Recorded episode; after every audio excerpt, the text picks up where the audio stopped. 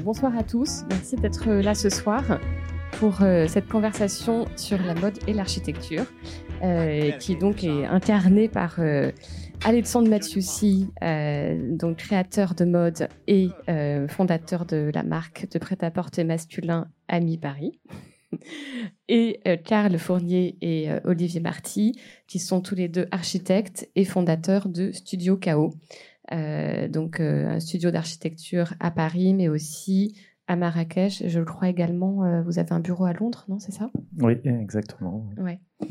Donc, pourquoi vous, êtes réunis ensemble ce soir? Ben, Tout simplement parce que vous, euh, vous travaillez ensemble depuis maintenant euh, quasiment l'origine de, de, ta marque, Alexandre, ami, c'est-à-dire depuis 5 ans presque, c'est ça? Bonsoir. alors, on a, j'ai créé la marque en 2010, présenté la première collection en janvier 2011 et ouvert la première boutique en décembre 2012. Voilà, et, donc, avec date de notre première rencontre, donc euh, voilà la moitié, euh, voilà, vers septembre 2012 pour travailler sur ce premier projet. Alors depuis donc le, le, succès a grandi euh, de, de, ta marque. Il y a beaucoup de boutiques qui ont ouvert également. Il y en a cinq aujourd'hui, si je me trompe pas.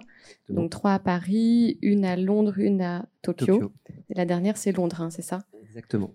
Et, euh, et par ailleurs, bah, Studio KO, bah, pour vous, pareil, euh, un parcours euh, ascensionnel avec plein de, plein de, de beaux projets. vous, vous avez commencé en 2000 en sortant de d'école d'architecture. Je crois que vous avez fait les, vous êtes diplômé des Beaux Arts de Paris en architecture et vous êtes tout de suite associé pour monter votre studio et avec l'envie de, construire évidemment ce que vous avez eu la chance de faire au Maroc en fait avec des, villas privées euh, et puis ensuite avec des projets, euh, euh, des projets. Je ne sais pas si les hôtels sont arrivés aussi vite ou plus tard, des restaurants. en tout cas, vous êtes à la fois créateur de lieux publics et de lieux privés. Avec avec Alexandre, là, vous travaillez vraiment sur sur un voilà le projet spécifique d'une boutique de mode. Est-ce que c'était une envie que vous aviez d'aller vers ce type de projet ou comment c'est venu en tout cas? Euh, oui, exactement. En fait, c'est nous qui sommes allés euh, vers la, mode et pas elle vers nous.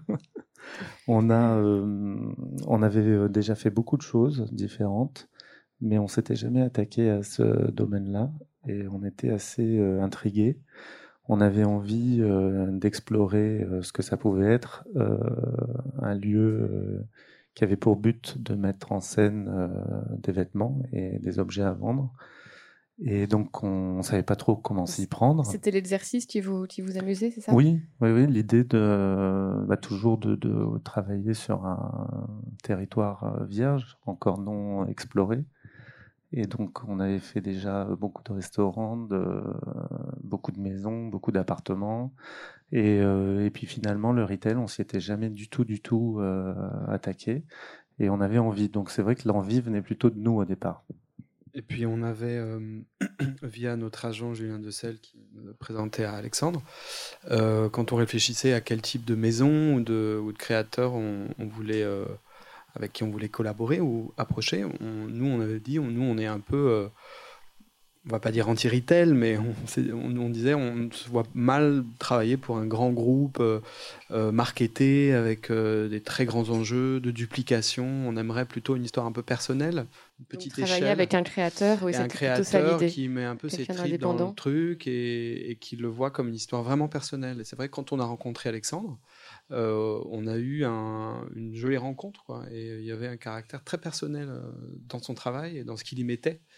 Et donc, c'était un, good match entre lui et nous. En gros, c'était exactement le, voilà, le, genre de personne que vous aviez envie de, de trouver dans la mode.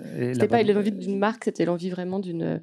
D'une histoire, ouais. Et la bonne taille aussi. Enfin, c'était le bon moment, c'était la bonne taille, c'était pas intimidant. Enfin... C'est une belle rencontre. Et. Euh, c'est vrai que j'ai toujours, enfin, quand j'ai commencé à, réfléchir au, au projet d'amis, donc j'ai une expérience qui fait que j'ai travaillé dix ans dans un groupe de luxe.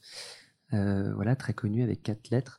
et, euh, euh, et, du coup, j'ai voilà, pu observer à travers mon parcours de styliste les enjeux que représentait finalement voilà, le retail, enfin ça s'appelle comme ça, c'est-à-dire ces boutiques qui vont clairement être dupliquées dans le monde entier. Donc évidemment, c'est très intimidant au départ. Et, mais très vite, je savais que Ami, c'était une aventure aussi où le, les enjeux commerciaux étaient très importants. Donc, j'ai vraiment créé, pensé la marque en imaginant très très vite que des boutiques allaient s'ouvrir. Voilà, j'en avais très envie. C'est quelque chose qui m'excitait beaucoup. J'aime voilà travailler. Enfin, cette collaboration est fantastique parce que je pense que ce qu'on a, ce qu'on a, ce qu'on a créé ensemble, et en tout cas le, la conversation qu'on a entamée il y a quelques années est très enrichissante. Et ça fait partie aussi du succès d'Ami, euh, le fait d'avoir ces, euh, ces, lieux, ces bah, boutiques. c'est euh. l'endroit où on découvre la marque. C'est vraiment le, le, meilleur endroit où on peut comprendre mon travail, c'est-à-dire comment je dessine une collection. C'est un écrin fantastique et puis c'est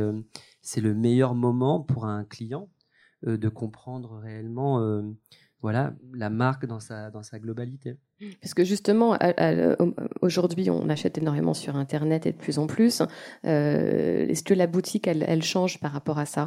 Est-ce qu'elle devient un lieu justement plus euh, auquel on va faire plus attention, qui va être plus sacralisé peut-être, euh, qui va être plus, plus précieux dans un certain sens, qu'on va peut-être moins, moins y aller ou différemment? Clairement, mais en plus, au départ, c'était on n'a on pas abordé créativement la notion de boutique comme une boutique. C'était vraiment un endroit d'abord, c'est un lieu qu'on choisissait. La mmh. première boutique s'est ouverte euh, au 109 boulevard Beaumarchais, donc c'était une opportunité déjà extraordinaire. C'était à côté de chez Merci, donc le concept store que vous connaissez tous, j'imagine. Et euh, il y avait cet espace qui était, qui était, qui était disponible. Et puis bon, voilà, on s'est dit bon, c'est une boutique certes, mais j'ai pas forcément envie d'en faire euh, voilà, un endroit qui ne soit euh, qu'un, voilà, qu'une démonstration de, de, vêtements. C'était vraiment créer une ambiance, euh, un univers, une atmosphère, et ça, et ça commence dès, dès l'entrée, au moment où on ouvre, on ouvre, la porte. Donc on a beaucoup réfléchi à ces moments-là. C'est vrai que les garçons sont arrivés très vite avec des idées assez poétiques. D'ailleurs, toutes les discussions qu'on a, qu'on a eues au tout début, c'était justement de créer finalement une sensation et, la sensation dans l'architecture, dans la décoration, elle passe par euh, voilà plein plein d'éléments. C'est la lumière, c'est le sol, c'est l'odeur, c'est la lumière qui traverse une vitrine. C'est tout ça a été réfléchi, pensé exactement. Et, mm. et ce travail qu'on a commencé donc il y a quatre ans euh, sur Beaumarchais, on l'a on l'a vraiment euh, voilà on le on le précise avec le temps. On, on invente des nouvelles choses, les garçons avec des propositions. Oui, mais en fait, il n'y a pas un format spécifique de la boutique non, Ami. Il y, a une, des codes, j'imagine. Voilà, il y a un code, euh, enfin, il y a des codes, il y a un vocabulaire qu'on a, euh, dont on a jeté les bases dès le début, ensemble. Et ensuite, à chaque boutique, ce qu'on s'est euh, dit tout de suite, c'est qu'on avait envie que ce vocabulaire s'enrichisse, que ça soit pas figé, qu'on puisse y apporter toujours des éléments nouveaux, qu'on puisse revenir sur d'anciens, enlever d'anciens. Enfin, on n'avait pas envie de faire une espèce de, package euh, brandé qui soit euh, valable euh, X années et qu'on duplique à l'infini, mais on avait envie à chaque fois, à chaque nouvelle ouverture, d'enrichir l'histoire et d'apporter de nouvelles, couleurs, de nouveaux matériaux, et c'est ce qu'on réussit à faire. Il y a, eu des arrivées, des fois qui ont fait un peu sujet, qui ont fait débat, mais qui après ont été adoptés, qui ont été avalés par par, le, par Ami, enfin par la marque, qui maintenant font partie vraiment de. Comme quoi, par exemple, tu penses à quoi quand tu dis ça? Je pense, au, je pense au Liège, par exemple, Liège, qui a été un débat, euh, voilà, parce que euh, bon, nous, des choix de matériaux. Oui, sur des choix de matériaux. Qui n'étaient pas là initialement dans la première boutique. Euh, sur le du, certains carrelages ou des couleurs, ou encore tout à l'heure, on, pouvait ouais, en discuter sur des couleurs. On peut passer une heure à discuter sur une couleur. Donc ça, c'est des parallèles peut-être qu'il y a entre nos deux métiers, c'est que d'un seul coup, on peut partir sur un détail et, un détail qui peut tout changer, en tout cas qui a beaucoup d'importance. Mais le concept, il a, euh, d'ailleurs, c'est pas vraiment entre la poule et l'œuf. Euh, je pense que c'est quand même la poule d'abord, a priori. Mais le concept, c'est euh, c'est à gagner en luxe. Et je pense qu'il y avait une envie chez toi de de, de bah, d'emmener ta marque vers encore plus de détails parce que petit à petit, il y a une euh, plus grande aisance financière, plus de développement. Et euh, chaque boutique a, gagné en luxe, euh, en, détail. Et puis, il y a des matériaux qui avaient moins au début, tels que des marbres rares, des pierres rares, une certaine sophistication. et donc, c'était toujours une question de dosage. Mmh. pour rester vraiment dans, dans l'ADN et dans le, quand disait, le vocabulaire qu'on avait créé initialement. Oui, surtout qu'en plus, toi, vraiment, ton, ton projet avec Ami, c'est de faire, un, comme tu dis, un vestiaire de potes, euh, une, une, une, mode qui se porte euh, véritablement au quotidien. pour des garçons que tu peux croiser dans la rue à Paris, j'imagine des garçons peut-être comme Carl et Olivier, qui, peuvent, qui peuvent être des, des des, euh, des, sources d'inspiration et des clients.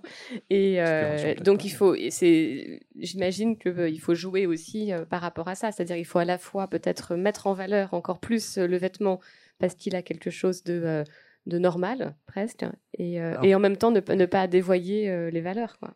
Pour expliquer au départ, mon, mon, mon idée, c'était venant d'un groupe de luxe et de maisons de luxe, de luxe pardon, moi, mon, point de départ, c'était et c'était de se dire, bah, je, suis styliste dans des belles maisons, des maisons magnifiques. J'ai eu une expérience vraiment, vraiment formidable et j'ai rencontré des gens euh, extraordinaires. Donc, j'ai eu l'occasion d'apprendre mon métier dans, très bonnes conditions. Mais c'est vrai qu'il y a toujours un décalage entre le moment. Alors, c'est assez étonnant. C'est on dessine des vêtements. Donc, vraiment, là, je parle de mon job pur de styliste. Je dessine des vêtements qui sont finalement très chers et que je, je ne peux pas moi-même me payer. Donc, il y a cette déconnexion comme ça très euh, très franche avec euh, les choses que je dessine, donc tout l'amour que je peux y mettre en le faisant, et puis de me dire peut-être bah, ce n'est pas des vêtements qui me sont destinés. Donc euh, il y avait une certaine frustration dans cette idée-là, et je voulais au moment de voilà quand j'ai créé Ami de me dire que voilà je pourrais m'offrir ces vêtements. En tout cas tout est relatif, c'est des vêtements qui sont quand même à un certain prix, mais qui sont euh, beaucoup moins chers que, que, que ce que proposent certaines maisons. Euh, et, voilà, cette idée de vestiaire de potes, enfin en tout cas Ami, les valeurs que je voulais véhiculer à travers Ami, c'était justement que c'était un, vestiaire qui était, euh, qui était plutôt démocratique dans ce sens-là, quelque chose qui était abordable à la fois créativement et à la fois en termes de prix, parce que la notion de prix a été très importante euh, dans le succès de la marque, je pense, parce que voilà, c'est un marché qui est quand même assez saturé, enfin la mode en général est très saturée. L'idée d'un nouveau créateur, d'une nouvelle marque, d'une nouvelle collection. Voilà, est-ce qu'il y avait en 2008-2009 moment euh, auquel euh, quand j'ai commencé à travailler sur ce projet, c'était vraiment la crise financière. Tout le monde me disait ne fais pas ta collection, reste dans ton job, tu vas gagner ton salaire, c'est super. Et, du coup, genre, j'étais là, non, non, je veux créer ma marque, j'y crois, j'y crois, j'y crois. Et, et, en fait, donc, il y avait un positionnement comme ça de prix qui était très important. Donc, il y avait l'idée de, quelque chose de démocratique. Un prix juste, en tout cas. Ouais, mm. voilà, que c'était généreux, que c'était pas trop, voilà, je dis toujours, c'était pas intellectuel. C'est vrai que j'ai une façon de travailler qui est peut-être très, enfin, qui est très intuitive. Je, pense toujours aux, aux, gars vraiment qui vont porter mes vêtements. Je pense à moi aussi de manière un peu égoïste. Est-ce que j'y vais, est-ce que j'y vais pas, est-ce que j'ai envie de le porter? Et, et, et, du coup, il y avait quelque chose comme ça qui finalement positionnait la marque dans quelque chose d'assez généreux et, euh, de, de, très réel, réaliste, positif. Voilà, ça véhicule des, des, valeurs qui sont voilà, qui sont, je pense, euh, positives. Il y a une convivialité aussi dans le dans la façon dont tu défiles aussi et qu'on a essayé de retrouver. Bah, c'est ce que j'ai cherché à faire vraiment dès le départ et c'est vrai que d'un seul coup, quand on pense le lieu par rapport à cette idée-là, et après, c'est mes goûts personnels. C'est vrai que je pense qu'il n'y a pas de hasard. On s'est rencontrés et que finalement, ça a matché parce que parce qu'on s'entend bien et qu'on se comprend et que et que le dialogue voilà qu'on entretient est, vraiment euh, vraiment cohérent. Quoi. Il n'y a pas il a pas il a pas de il a pas de déconnexion en tout cas dans nos, dans nos discours créatifs. Et du coup, bah, j'avais envie de qualité. Je dis toujours, ami, c'est sophistiqué, mais c'est pas prétentieux. Ouais. Ce qu'on pourrait dire aussi de, de votre architecture euh, à tous les deux, euh, Pierre et Olivier, non? Est-ce que vous, vous êtes d'accord avec ça? Je réalise d'un seul coup en l'entendant qu'il y a des parallèles que j'avais pas euh, imaginés. Ouais. mais quand, euh, enfin, en même temps, je, ça me rappelle le brief tout simplement que qu'il nous avait donné la première fois, de lieux qui soient pas intimidants, dont les gens ne soient pas euh, déjà, vous avez une vitrine transparente, euh, tout en verre, donc on voit vraiment ce qui se passe à l'intérieur. on a plutôt envie de euh, rentrer. Voilà, l'idée c'est que la boutique et la vitrine, enfin qu'il n'y a pas mm. spécialement de, de vitrine. Il n'y a pas de, séparation. Voilà. Puis il y avait des choses très résidentielles et domestiques dans tes choix d'image référence la première fois que tu es venu nous voir. Oui, parce que l'idée, c'était pas de, de, rentrer dans un appartement parisien ou en tout cas un relativement, oui, mais comme, comme beaucoup de, de, concepts de boutique essayent de le faire, hein, c'est quelque mm, chose qui est mm, devenu quand même assez courant. Mais chez Alexandre il y avait euh, un peu les, obsessions de ton appartement rêvé, donc évidemment le sol en bois, tout ça, mais il y avait aussi dès le début un, goût pour euh, l'architecture et le design quand même assez, euh, assez appuyé. Et, et, on avait été assez excités dès le début parce que je me souviens, tu avais des images références qui étaient vraiment chouettes. On sentait que tu aimais ça en fait. Oui, ça c'était important. Il y avait des meubles un peu abstraits, bizarres, il y avait un truc sur le noir. Et donc tu es arrivé déjà avec un bagage qui était motivant en fait.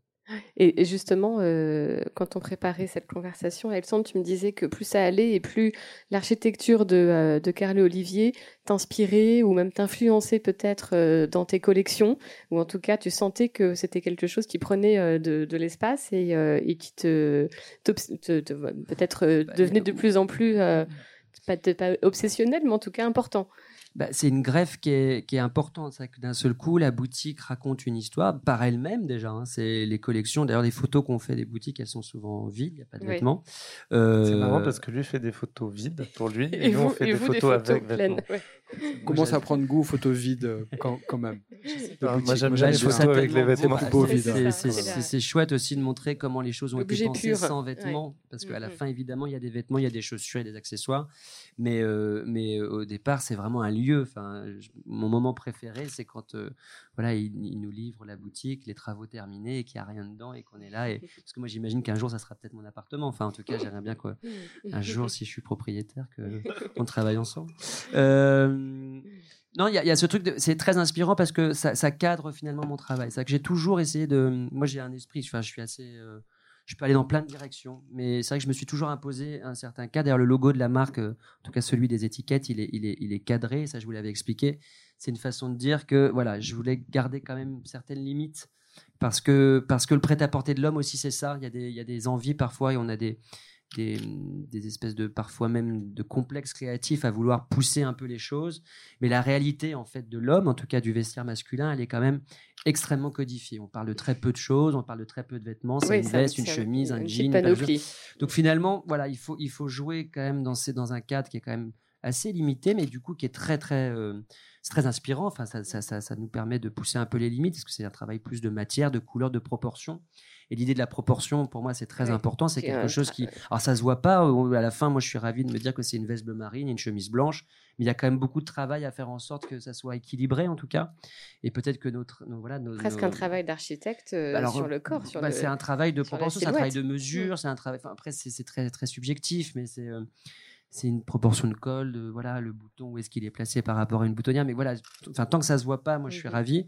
Et, en tout cas, euh, le lieu, maintenant, m'inspire. C'est-à-dire que les boutiques que, que Carl et Olivier ont dessinées, ça, ça, influence clairement mon, mon dessin et, les vêtements que je vais avoir envie de mettre dedans. Oui, parce que tu te dis même parfois, tiens, ça, ça est-ce que ça va aller bah, dans, clairement, il y, a des choix que je fais pas. Je me dis, ah non, ça va être moche dans la boutique. Donc, euh, ou ça va être moche tout court d'ailleurs, sur quelqu'un aussi. Mais, mais du coup, dans la boutique, j'ai voilà, trop de respect pour leur travail pour venir le gâcher. C'est le lieu qui prend, euh, qui prend le dessus sur. Euh, et, euh, et Carl Olivier, quel était votre rapport à la mode, vous, avant de, rencontrer Alexandre? Est-ce que vous étiez des, consommateurs ou des, ou des, des, observateurs du milieu de la mode? Il était ambigu. non, on a toujours eu des gros, gros problèmes, nous, pour s'habiller. D'où la rencontre. Ouais, donc euh, effectivement. Ça a beaucoup aidé, Alexandre. un grand merci. Hein. Ouais.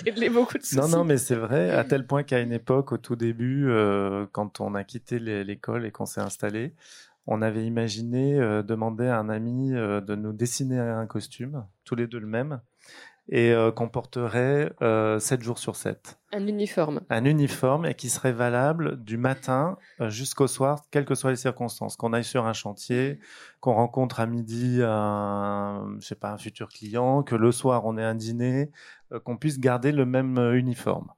Et euh, on est allé assez loin. On a commencé un à... Pour toi, Alexandre. On a commencé à réfléchir au tissu, machin, un truc. Et puis on s'est dit que pour les différencier, on, on, se lâcherait dans les doublures, que chacun aurait la doublure qu'il veut. Donc on est parti assez loin là-dedans. Et puis, euh, puis finalement, bon, ça n'a pas marché. Heureusement, je crois qu'on aurait été un peu ridicule. Des fois, il y a des, des trucs qu'il vaut mieux abandonner en, en, route. Mais bon, du coup, non, mais c'était pour répondre à un problème de le matin, qu'est-ce qu'on met, quoi. met, Et euh, on a toujours été emmerdé avec ça. On l'est toujours. Bon, ça va un peu mieux maintenant qu'on a un vestiaire. Vous n'êtes pas euh, résolu à la collection de t-shirts blancs ou de chemises blanches Si, t-shirt blanc, t-shirt noir, ouais, et puis du ami, plein le, plein de plein le placard. Mais bon, c'est pas, euh, en tout cas pour nous. Enfin, voilà, ça c'était pour nous personnellement. Mais après sur la mode en général, on y est venu bah, comme plein de disciplines. Finalement, on y est venu euh, par notre métier et petit à petit, je ferai un parallèle par exemple avec le paysage, le jardin. Au début, dans nos études, on est passé carrément à côté. Et puis finalement, dans notre pratique, ben, on a rencontré des paysagistes, on a commencé à des botanistes, à entendre parler de, plantes. On s'est pris. Vous a, ça vous a passionné. Et voilà, ça nous a passionné. Et pour la mode, c'est un peu pareil. C'est-à-dire, on rencontre des gens comme Alexandre, dont c'est le métier, et d'un seul coup, on plonge dans un univers qui, a priori, au début, n'était pas ni le nôtre, et en plus, pas forcément un univers avec lequel on avait des, des connivences ou des accointances, et puis on découvre des choses fascinantes. Et, on a envie d'explorer un peu plus, d'aller plus loin, de connaître mieux.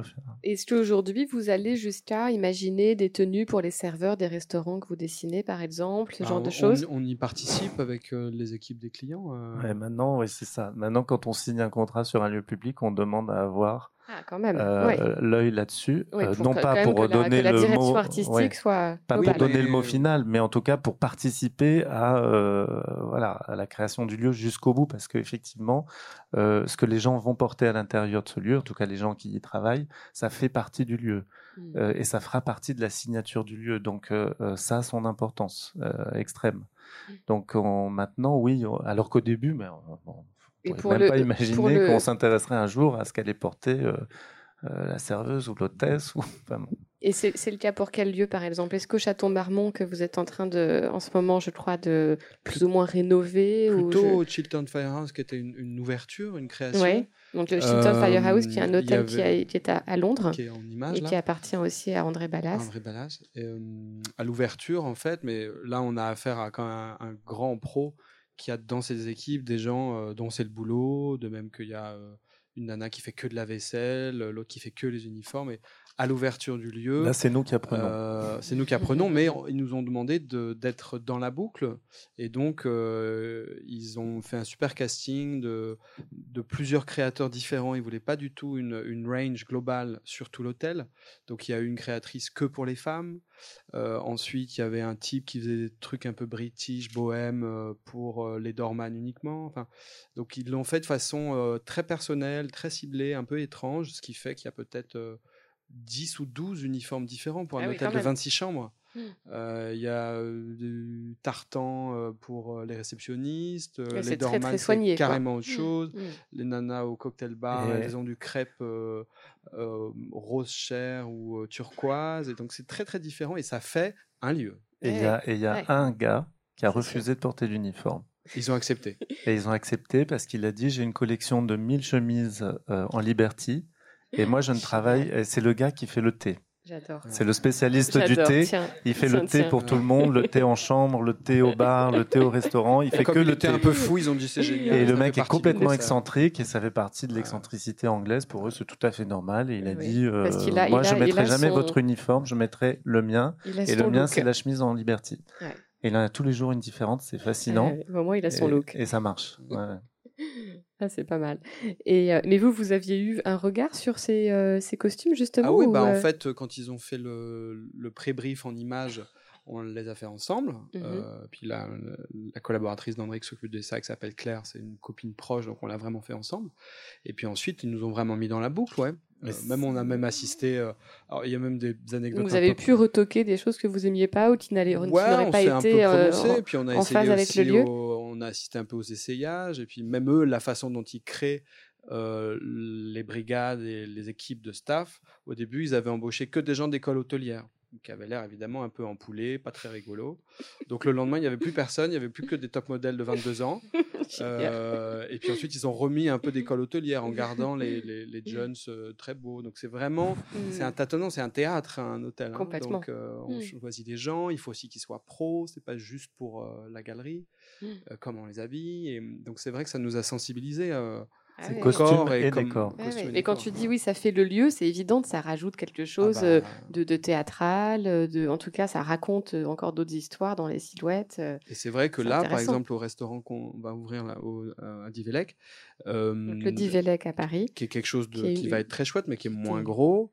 Euh, on a été euh, un tout petit peu moins impliqué là-dedans parce que ça s'est fait un petit peu last minute. Euh, et je serais curieux de voir. Enfin, c'est plutôt une surprise de voir comment le personnel. C'est un créateur de mode qui a travaillé là-dessus? Bah, c'était Franck Durand qui était à l'ADA de tout ce qui était graphisme et tout, donc on est plutôt en confiance. Il n'y a pas eu de créateur, je pense Il n'y a pas. pas eu de créateur. Ouais. Et je pense que ça sera chouette, mais on va le découvrir. D'accord. Euh, C'est pas la même association. Oui, mais qui est, qui est bien aussi. Et Alexandre, ça te tenterait de faire ça, toi, par exemple? Euh, on m'a proposé il n'y a pas longtemps de dessiner les uniformes pour un palace parisien qui va ouvrir dans quelques mois à Paris. tiens, tiens. Et, euh, et ça m'a fait très très peur. Parce que pour le coup, il y avait genre euh, 280 costumes différents à créer. Ouais, c'est très technique en plus. C'est hein. énorme. Mais La pour vraiment tous les corps de métier, la, femme- la femme de chambre, les cuisiniers, enfin, et c'était un boulot monstre. Et T'as- t'as dit non? euh, Comment? T'as dit non du coup? Ouais, ouais, j'ai dit non. Mais j'étais au début, j'ai dit oui, j'ai dit oui, j'étais surexcité. C'est quand tu t'es Euh, rendu compte de l'ampleur. Bah ouais, j'ai trouvé ça drôle, j'aimais bien l'idée. Et puis en plus, c'était un, c'est un jeu de rôle, parce que là, c'était même pas l'idée d'imposer quelque chose par rapport à, à ce que je fais pour amis. C'était euh, Oui, autre bah, chose. comme vous le disiez justement, c'est du théâtre, hein, l'hôtel. ouais, ouais. Donc euh, Mm. il faut que ça soit un peu, il faut qu'il se passe quelque chose quand Mm, même. Donc, euh, non, non, je l'ai refusé parce qu'en effet, c'était, c'était, c'était très, très, très compliqué. D'accord. Puis après, il y a les essayages, donc ça, j'ai. Une autre fois, Voilà. peut-être. Ouais, peut-être. Et est-ce que dans, dans tes euh, inspirations, est-ce que l'architecture fait partie de tes inspirations? Est-ce qu'il y a des lieux, des, des, des constructions, euh, des, des décors, euh, des travaux d'architectes qui peuvent t'inspirer euh, Est-ce que ça fait partie de ton univers? Oui, sûrement. Enfin, je, je- peut-être pas précisément, mais c'est vrai que c'est. Alors, je dis toujours de manière un peu, un peu, un peu bête hein, que Paris reste une source d'inspiration extraordinaire.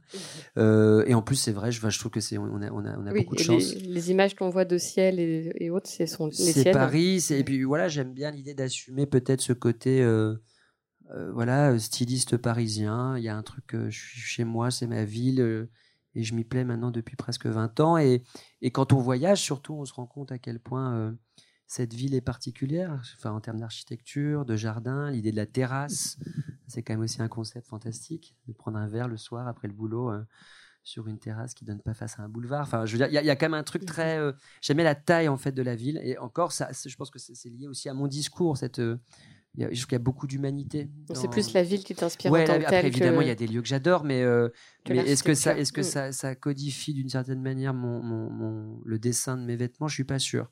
Mais c'est des situations. En tout cas, je suis très inspiré par le par la personne, par l'homme, par l'attitude, par les femmes aussi, aussi évidemment qui, qui m'inspirent beaucoup. Mais c'est vraiment l'idée d'un geste, euh, c'est plus un mouvement, c'est plus une situation, c'est plus. Euh, J'observe beaucoup ça en fait. Est-ce que tu considères que, que la mode est une, une architecture du corps? Euh, voilà. quand, tu, quand, tu, quand tu travailles des silhouettes, quand tu travailles des, euh, des, des vêtements, euh, de- enfin, toutes tes collections de vêtements, est-ce que tu, tu as l'impression de faire ce travail euh, aussi de... Bah, ça- de toute façon, ça commence toujours par le dessin. Donc, euh, enfin, par le dessin, oui, par le trait. Donc, euh, et le corps, en, en plus de l'homme, comme je l'expliquais tout à l'heure, c'est vrai que l'idée du vêtement sur le corps d'homme, il est quand même extrêmement codifié. Donc, euh, il y a du fantasme, évidemment, toujours un peu quand on dessine des choses, mais j'essaie toujours de le, ramener à quelque chose d'extrêmement réaliste. Donc, même dans les proportions, peut-être que sur lesquelles je travaille font que voilà, je suis dans un truc de voilà. Oui, je suis le corps, euh, le corps, donc peut-être. Ouais. C'était, c'était euh, Claude Parent, là je regarde mon anti-sèche, qui disait que, que le, en fait, les deux métiers étaient similaires parce qu'on passait du, du plan au volume dans les deux cas. Euh, tu, tu serais, tu serais de cet avis-là dedans, Bien sûr, bah, de toute cette façon, après, c'est voilà, c'est le dessin, la toile. Mm. Puis c'est vraiment, c'est vraiment, voilà, c'est un travail, c'est au millimètre près, quoi. Et d'ailleurs, Claude Parent, en ce moment, il y a une expo sur ses, euh, ses dessins à la galerie d'Azadine Alaya. Donc, je, vous- je vous conseille d'aller la voir, c'est très beau. Est-ce que, euh, Carl et Olivier, là, les images qu'on voit là en ce moment, euh, juste à l'écran, ce sont vos images, euh, peut-être pas d'inspiration ou de travail, qui présentent Ça, certains projets? spécifiquement celle-ci, c'est la présentation d'un projet de concept d'hôtel pour Vienne. Et euh, je les ai ressortis exprès parce que justement, on voit à quel point la mode peut nous, euh, maintenant, abreuver notre, euh, notre inspiration, enfin notre pratique. Et on, en- on appelle ça, enfin la, la- la- la mise comme ça en rapport de, de ces deux images, on appelle ça nos, nos antithèses mélodiques. Et c'est le support à la présentation d'un concept euh, d'hôtel. Donc les clients sont souvent un peu déroutés parce qu'ils s'attendent à voir euh, des super perses euh, avec toutes nos idées dedans, euh, super réalistes, euh, où ils vont pouvoir se projeter et voir ce que ça va donner. Et on arrive avec ça. Donc Avec un discours aussi. Hein, Ah bah oui, il vaut mieux parce qu'alors là, on les perd. Je crois qu'on serait encore. Euh, mais on arrive avec ça et du coup, ça permet aussi de voir, enfin, les clients qui passent ce barrage-là, qui comprennent ce qu'on veut dire en montrant ça, euh, bah, c'est les clients avec lesquels on va pouvoir vraiment écrire une histoire. C'est un filtre. Voilà, c'est un filtre. Parce que quand on présente ça, euh, le client, on va lui dire, mais qu'est-ce qu'ils font quoi? Et en fait, il y a des clients qui adhèrent tout de suite et qui comprennent, qui rentrent là-dedans et qui voient pourquoi on a mis ces deux images en rapport et comment on va pouvoir le traduire dans notre projet, le projet qui nous concerne là. Et euh, puis il y en a qui restent hermétiques. Bon, c'est mmh plus rare, heureusement. et, et, en plus, vous les appelez les antithèses mélodiques. Ouais, c'est très joli comme terme, mais, c'est euh, souvent la mode, c'est souvent pourquoi des images de mode. Pourquoi c'est C'est pas forcément antithétique, c'est plutôt, on est plutôt dans, dans les. Non, euh, le mot, euh, le mot nous est venu comme ça parce que bon, je sais pas. Si des, fois c'est des choses qui s'opposent, bon là c'est peut-être plus. Ça peut vraiment le cas, Il peut y avoir des mises en contraste quand même assez souvent. Il peut y avoir déjà une de l'architecture, des choses assez minérales, assez sèches, mise au contact d'une chose plus de textile, de féminité. Donc notre travail est quand même souvent basé sur le contraste et euh, des associations a priori impossibles. Donc il y a quand même quelque chose d'un peu antithétique. Alors parfois c'est juste des mises en parallèle, des mises en résonance, mais euh, le terme illustre bien, je trouve. Et l'idée, c'est quand vous allez puiser des images de mode, euh, en l'occurrence, ce sont plutôt des images dans des archives ou patrimoniales, voilà, historiques. c'est et aussi dans des magazines. Hein. Oui, c'est vrai. les pages on scanne, on, bidouille. Oui, parce que, parenthèse, dans votre agence, je crois que la, spécificité, c'est que vous faites un peu la guerre euh, à tout ce qui est référence euh, d'images qui viennent de Pinterest ou d'Instagram. Des filtres anti-Pinterest. C'est pareil aussi. Toi aussi bah, J'essaye ouais, de pas trop, justement, de toujours regarder. Pas, les pas être pollué par. Euh, bah, très Moi, je sens les gens dans la rue, donc ils flippent tous un peu. Mais c'est vrai que j'ai tendance avec mon téléphone. À sauter un peu sur les gens. Je prends des, je prends des, voilà, des couleurs, des détails, des trucs. Alors parfois c'est sur des enfants, donc là c'est bizarre.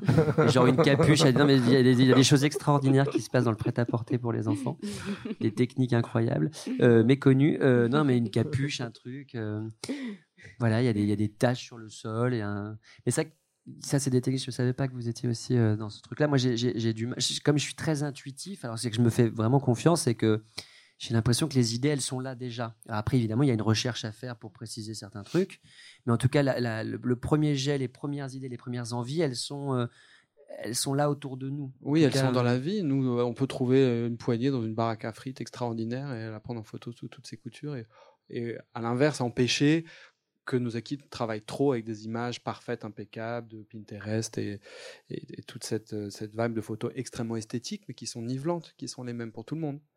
Et, qui sont des choses qui sont voilà, qui sont déjà des travaux euh, finis. Exactement. On n'est pas dans la chose brute euh, dont on va s'emparer, qu'on va euh, faire évoluer et s'approprier. Mm.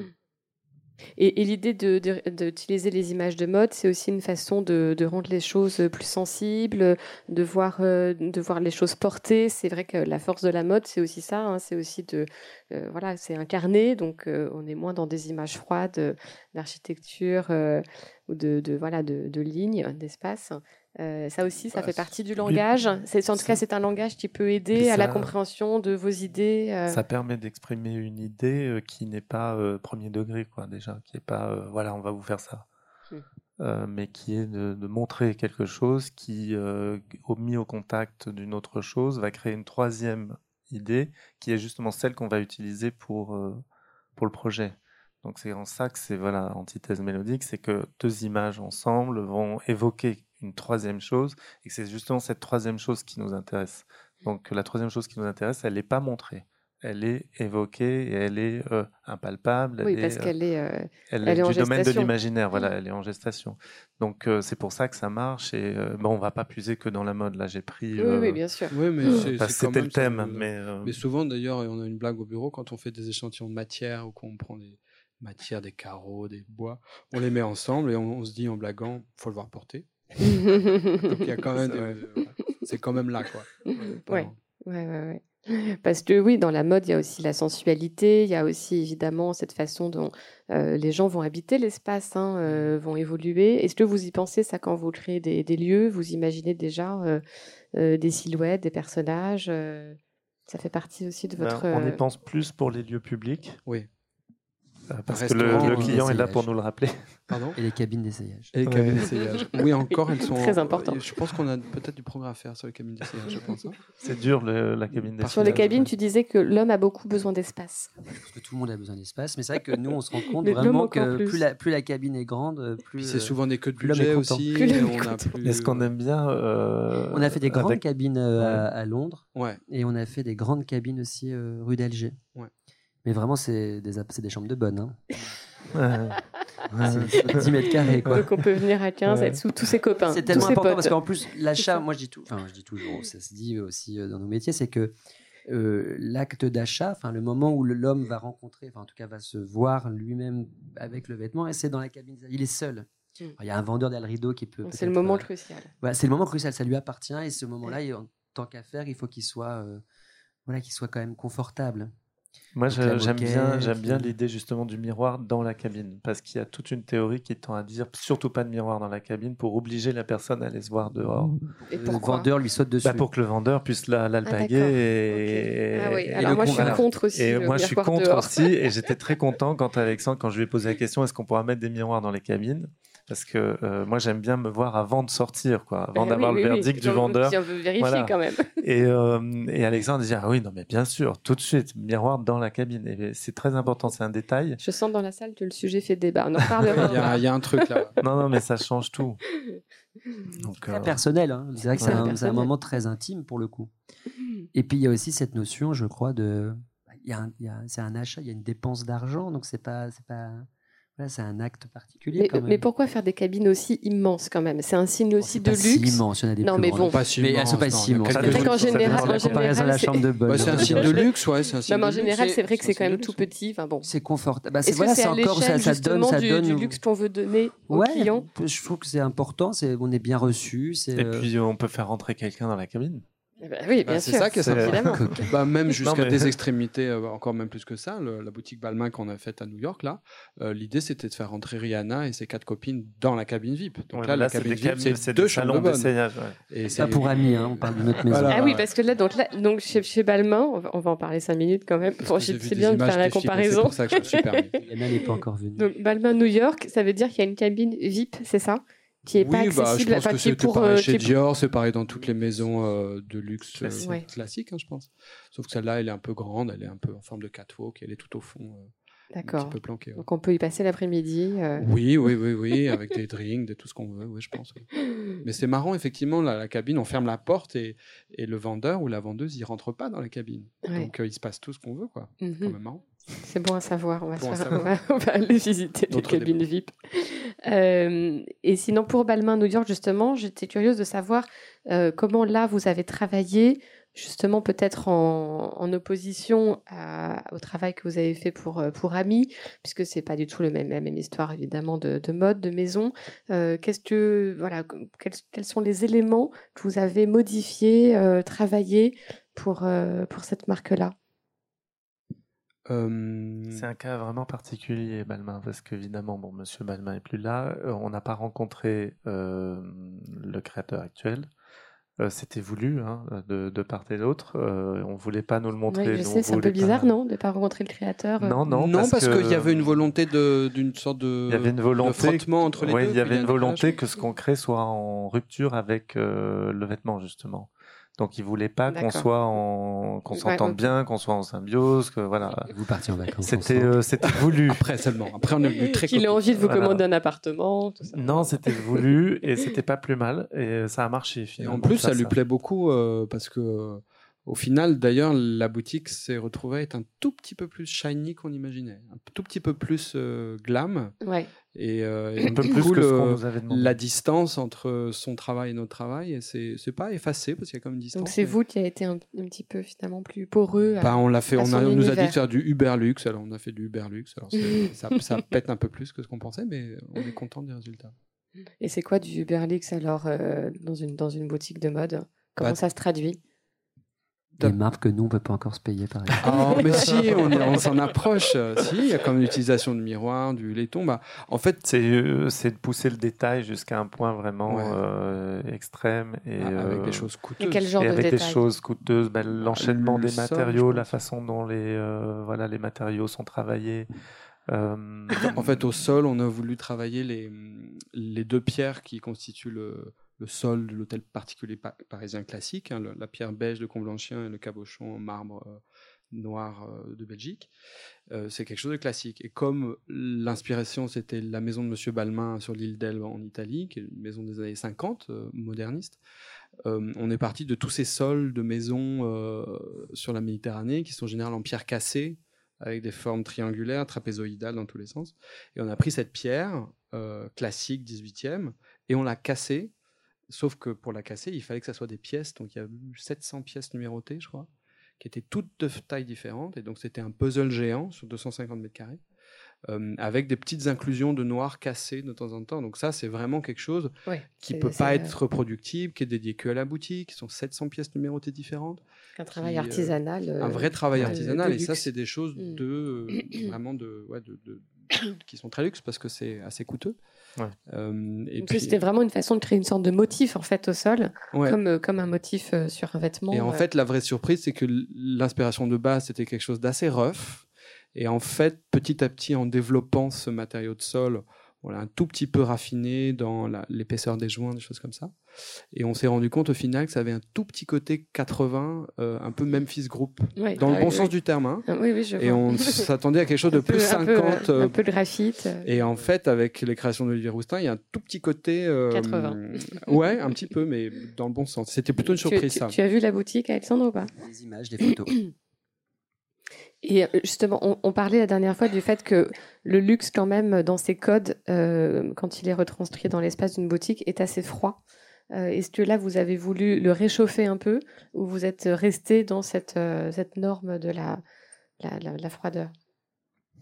Je sais pas, moi je, je, trouve ça froid quand même, Olivier trouve ça chaud, donc euh, là c'est très subjectif le chaud, le euh, froid. À New York en l'occurrence, la lumière est quand même assez forte et en température de couleur on est peut-être un tout petit peu trop froid, mais en même temps ça c'est un truc important pour nous en retail parce qu'on a fait parfois des boutiques trop atmosphériques on a fait une boutique pour Aesop à, Londres après avoir commencé euh, la collaboration. C'est des images qu'on voit là euh, aussi Alex.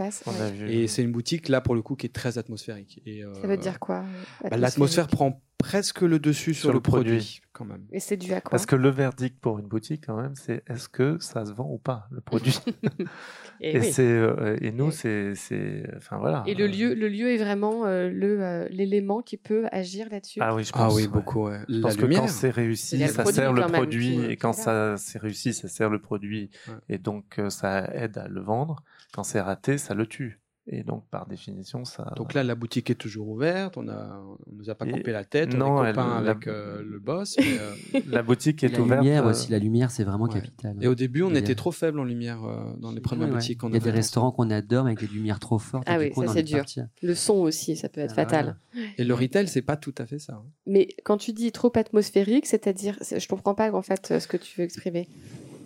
Ah, c'est-à-dire, tu, quand tu rentres dans la boutique, tu es plus euh, saisi par l'atmosphère qui a été créée par les architectes que par le produit. Par le produit. C'est-à-dire le, lieu vampirise en fait euh, l'espace. Tu vois le produit en second. le lieu est trop euh, fort. Et la lumière est assez pourtant, on n'a pas fait grand chose. Vous avez utilisé une pierre rouge qu'on a vue là en photo. Qu'est-ce que c'est cette pierre? Non, non, c'est la couleur. Euh, Non, non, c'est pas la pierre. C'est le. On a euh, décroté les murs et après on les a repeints tels qu'ils étaient, tels qu'on les avait trouvés, en enlevant toutes les couches de placo et de trucs dégueulasses. Euh, euh, fait euh, récemment, on a retrouvé le vrai mur de l'immeuble et ce mur-là qui était très rough, on l'a juste peint, repeint.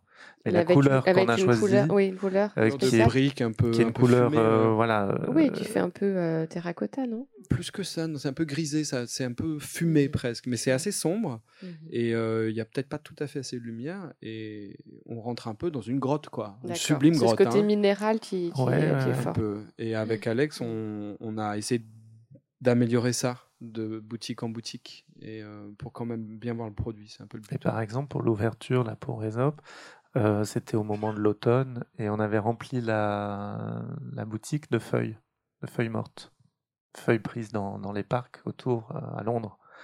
Et euh, donc les gens marchaient sur un tapis de feuilles et donc il y avait une espèce de truc dehors, dedans. Oui, le... mais bon là-dedans le produit. Il était complètement. C'est tellement. Ah, en fait, on est chez Non, mais c'est tout bête, mais un feuille, enfin, un parterre de feuilles mortes, c'est plus fort que, que le produit. Faut le savoir. Donc, c'est une belle idée, mais il faut arrêter, quoi. Donc bon, ils nous l'ont dit très élégamment, très gentiment, tout ça. On n'a pas eu de deuxième boutique ESOP, mais on a continué à travailler pour le, cela dit, pour le dit, fondateur. C'est un peu, le principe d'ESOP, non De demander toujours à un nouvel architecte de... Non, des fois deux quand même. Ah, non, même plus que ça. Hein. Avec Alex, je crois qu'on n'est pas si mal sorti finalement. On n'a pas tué le produit. Et Alexandre, qu'est-ce que tu fais justement que, tes vêtements sont bien mis en valeur dans tes, dans tes boutiques? C'est dû à quoi? Euh, c'est un équilibre, je pense. Il y a vraiment c'est un travail. Il a ces portants en tube là, qui sont euh, très simples et en même temps euh, très graphiques. En laiton qui sont suspendus comme ça du plafond. puis les, les, respirations aussi. C'est vrai qu'il y a quand même voilà dans l'idée d'un d'une boutique, il y a un, il y a une rentabilité aussi à avoir. Pour nous, c'était des gros investissements. C'est vrai qu'on est encore une jeune maison et, et, on a fait le pari de la boutique parce qu'on a pensé très vite que c'était le meilleur moyen de, de rencontrer notre client. C'est un client qui, qui peut encore découvrir la marque à travers le monde dans des grands magasins, dans des concept stores. Et, et, et du coup, la boutique reste, voilà, encore une fois, le, l'endroit où voilà, on peut vraiment euh, rencontrer notre client dans les meilleures conditions. Il y a vraiment toujours cette idée que on invite les gens chez soi, c'est comme à la maison quoi. Et tout le travail, voilà, donc l'idée de la rentabilité, de se dire qu'on pourrait la remplir, comme dans certaines marques qu'on connaît, d'un seul coup la rentabilité au mètre carré, de mettre des produits partout, euh, des, des, des, racks partout, enfin voilà, c'est un truc un peu indigeste. Nous, on a aussi fait le choix, voilà, j'espère avec euh, beaucoup d'élégance, de créer des rythmes. Voilà, les portants, il y a des, fameux silences dont on parle.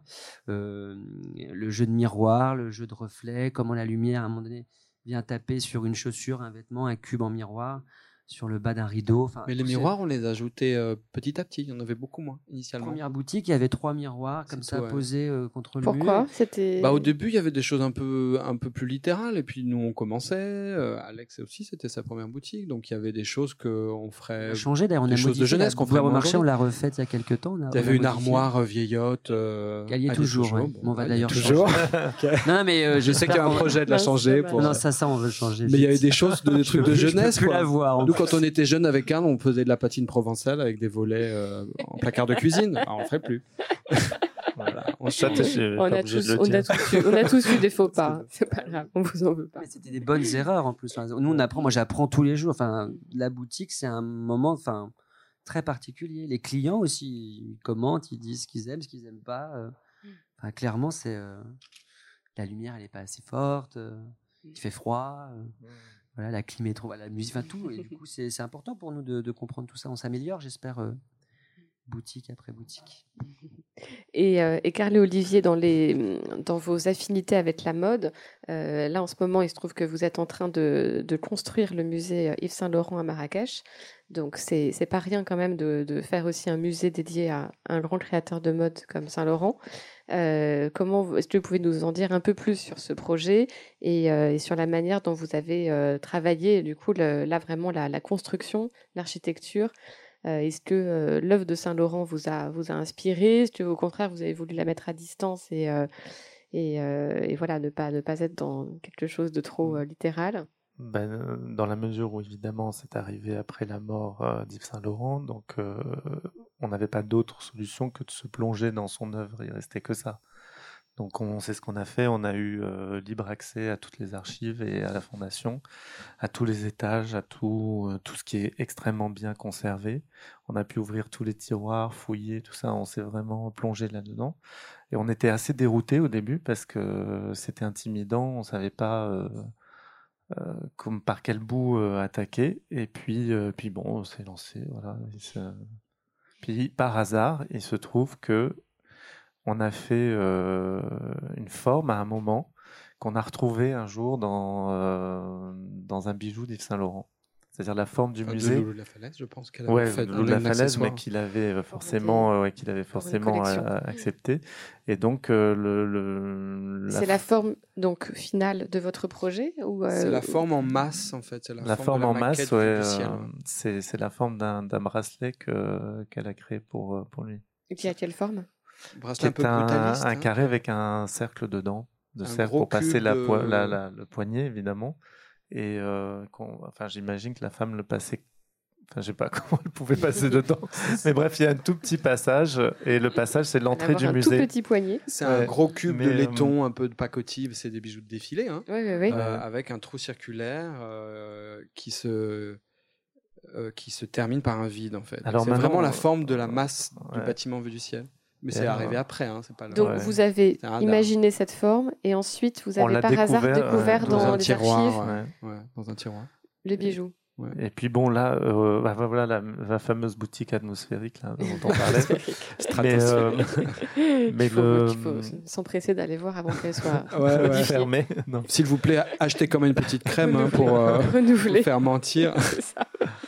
Non, mais euh, oui, après, il y a eu euh, pour nous le travail sur la courbe, parce que dans notre architecture, euh, on n'avait encore jamais, euh, Trop, oui. voilà, on n'avait jamais osé. Vous êtes plutôt dans les lignes et dans les. euh, Ouais, c'était que euh, tout à angle droit, ouais. Et, euh, et là, euh, bah, bon, il, fallait montrer du vêtement C'était dedans. Donc, obligatoire euh, que ce soit justement d'avoir cette référence non, à la parce courbe. que ce- ça, c'est venu de nos réflexions, enfin d'un texte que Karl il m'a écrit euh, une nuit par mail, qui était une quinzaine de lignes. Vous vous écrivez des textes? Ouais, ouais, Ouais, parce que moi je là- dessine pas, donc je suis obligé de, de dire ce que j'imagine. Et puis euh, Olivier, lui, par contre, dessine beaucoup. Pourquoi toi tu dessines pas, Karl? Parce que j'allais au cinéma pendant les cours de dessin. D'accord. voilà, donc, tu as euh, séché les cours de dessin sciemment. Voilà, ouais, Et, euh, mais tu, tu préfères écrire en réalité. Non, mais bon, bon c'est que- comme ça, les idées euh, viennent, peu importe euh, enfin comment elles viennent, voilà, elles Oui, arrivent. C'est euh, quand même les dessins de timbre-poste euh, au nombre de 1 tous les 5 ans, mais qui sont voilà, très beaux. un tous les Tout petits, ans. qui sont grands comme ça, qui tiennent vraiment sur euh, un coin de timbre-poste et qui, dans certains de nos projets, ont été l'idée de base du projet. Mais c'est tout petit. Et qu'est-ce que c'est ces dessins? C'est des dessins que tu fais euh, régulièrement ou C'est des tout euh, petits dessins que oui. Olivier arrive à comprendre, à interpréter, et après il, il en fait, euh, il les grandit. Il les fait à Et échelle. pourquoi euh, tout petit comme ça? Parce que j'ose pas quand on Ça fait un peu dessine mal. du mal. hein. Ouais. Quand on dessine mal, on n'ose pas dessiner, quoi. Du coup, je le fais le plus petit possible. Waouh C'est que pour Olivier. Ouais, C'est un cadeau. exactement. ah non, les autres, des fois, ils voient les timbres-poste, mais après, on les range. Enfin bref, en tout cas, euh, il y Donc, a- il y, a eu donc aussi il y a des mails qui s'échangent avec des textes, il y a des timbres, un des texte dessins, pour- un ouais. texte. Un texte pour le musée Oui. qui Et parlait puis- d'une d'une- d'une d'une vêture, d'une cape de briques, je crois. Ouais. Oui, oui, il y avait l'idée d'un vêtement qu'on aurait jeté sur un bâtiment et euh, oui, quelque chose qui l'habille. Et donc, d'où l'idée de la courbe. On pouvait plus rester que dans, la ligne droite. Et puis, euh, il y a ce jeu de briques, cette dentelle finalement de briques qui habille tout le bâtiment, qui est un jeu vraiment de comme une texture, qui est un jeu de presque un tissage. Et donc il y a des petites comme ça euh, parallèles. Enfin, il y a des Oui, oui. euh, clins d'œil. Le mot Mm. est mal choisi, mais Des évocations. oui, Mm. des évocations de ce que de l'univers de la mode, mais en même temps, euh, on peut pas être littéral. Enfin, c'est très difficile. Enfin, on peut pas faire un Rester musée qui... moderne aussi de son d'aujourd'hui. Alors, euh, par chance, euh, voilà, la, commande, enfin le, le brief de Pierre Berger, c'était de faire un bâtiment contemporain.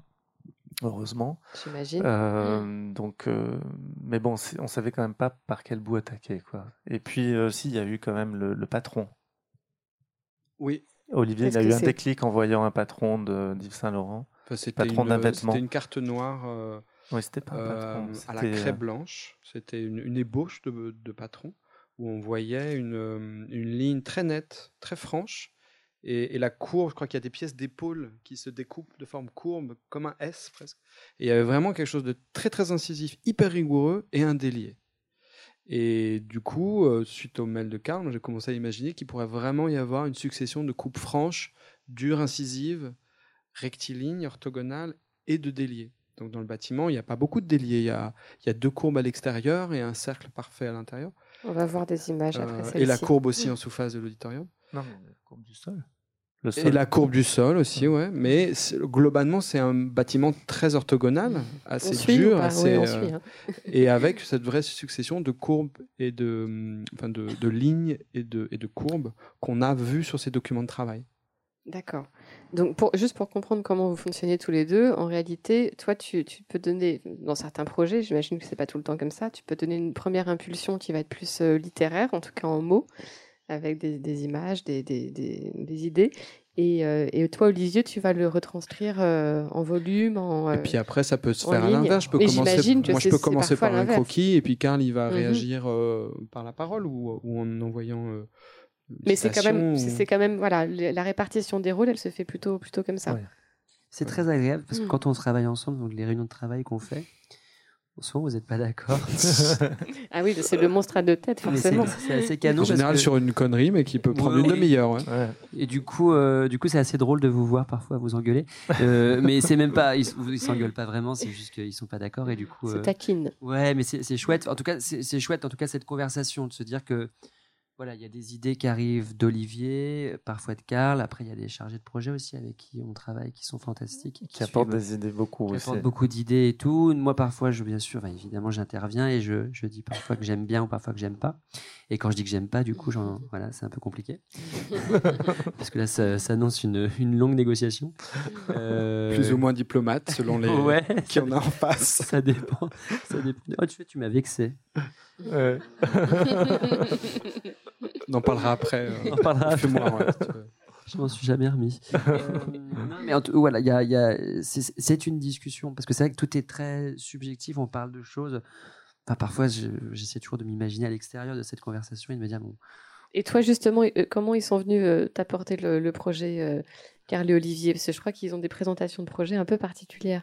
Est-ce qu'ils t'ont apporté un, un dessin, une image ou J'ai jamais travaillé avec d'autres architectes, donc du coup, c'est vrai que bah c'est tout bah déjà c'est toujours très beau ils ont beaucoup de goût enfin c'est assez fascinant de se dire aussi enfin c'est ça qui me plaît beaucoup c'est je suis presque d'accord tout le temps en fait. C'est on s'assoit on les on les on les on les ils nous présentent le projet c'est toujours impeccable les dossiers sont magnifiques. Et puis et puis on sait pas on se parle on s'échange des messages euh, du WhatsApp du texto et tout et on voit un morceau de couleur. Et puis d'un seul coup, le projet arrive et c'est impeccable. Enfin, Mais il y a une forme particulière dans le rendu du projet ou dans, la façon dont ils expriment, ils expriment oui, idées c'est imprimé C'est très clean, très abstrait. il y a des photos de référence. Des présentations de photos de référence. Donc là, on voit le musée Saint-Laurent dont vous parliez tout à l'heure. courbe. Ça, c'est un plan ou c'est déjà un, un dessin C'est une perspective. C'est une perce, ouais. C'est pas le vrai rendu encore. C'est une 3D. C'est beau, hein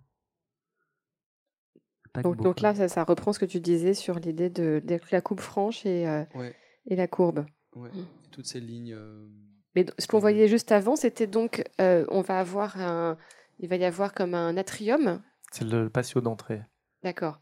Avant d'entrer vraiment dans le musée, c'est une respiration en fait. Et est-ce qu'il va, y avoir comme une découpe dans le ciel bah, ronde, donc un effet un peu à la James Turrell Il y a un vrai cercle parfait ouvert sur le ciel D'où, euh, bon, c'était calculé pour, mais on avait quand même peur de s'être planté, d'où on ne voit aucun euh, immeuble autour, parce qu'on est quand même en pleine ville là. Et donc, quand on rentre dans le cercle, après, on voit plus, on voit plus que le ciel. On a réussi à cacher. Enfin, c'est juste, c'est juste derrière la Villa Majorelle, hein, on est d'accord. C'est, c'est dans la même rue. Euh, c'est, c'est, pas collé au jardin, mais c'est dans la même rue. C'est dans le même pâté de maison, hein, dans le même mm. bloc. Oui, oui, donc la, la ville On a enlevé les immeubles sur les Perses. Mais au loin, au fond, on voit des immeubles. Là, c'est tout beau, tout clean. Et ça ouvre quand?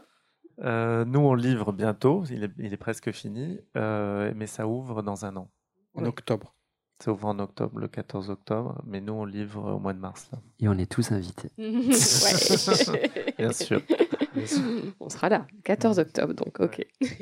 Euh, et sur, euh, non, la question que je me posais, c'était par rapport euh, aux boutiques. Est-ce que ça fait partie des, des moments où c'est facile pour vous de ce genre de projet C'est un peu une récréation ou au contraire, c'est aussi un, voilà, c'est aussi contraignant qu'un autre projet dans, dans voilà, dans l'échelle de vos projets.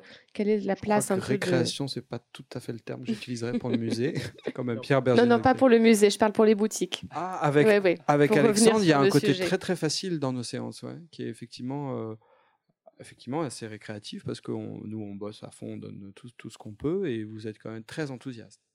C'est vraiment, euh, c'est mmh. vraiment des clients bisounours. Hein.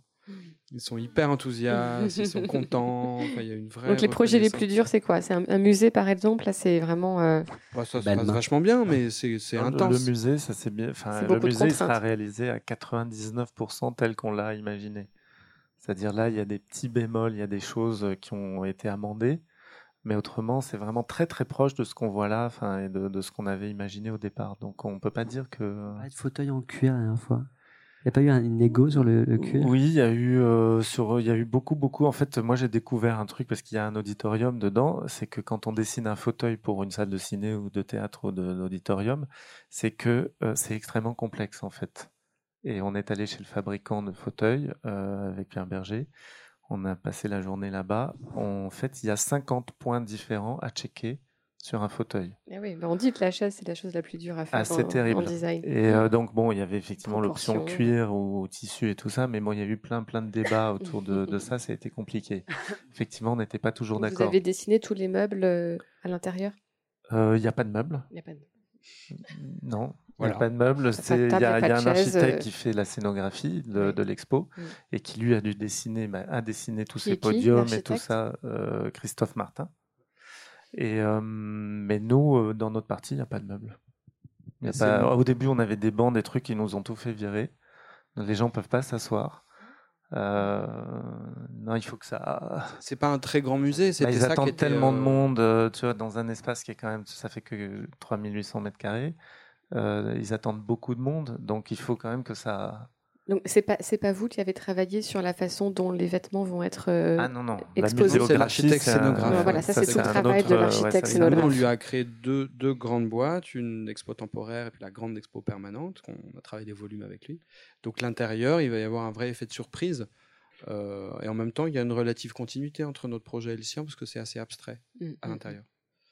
C'est très sombre, euh, assez simple. Euh, donc ça devrait bien marcher avec notre archive. Et sur le château Marmont, on peut en savoir un peu plus sur ce que vous faites là-bas?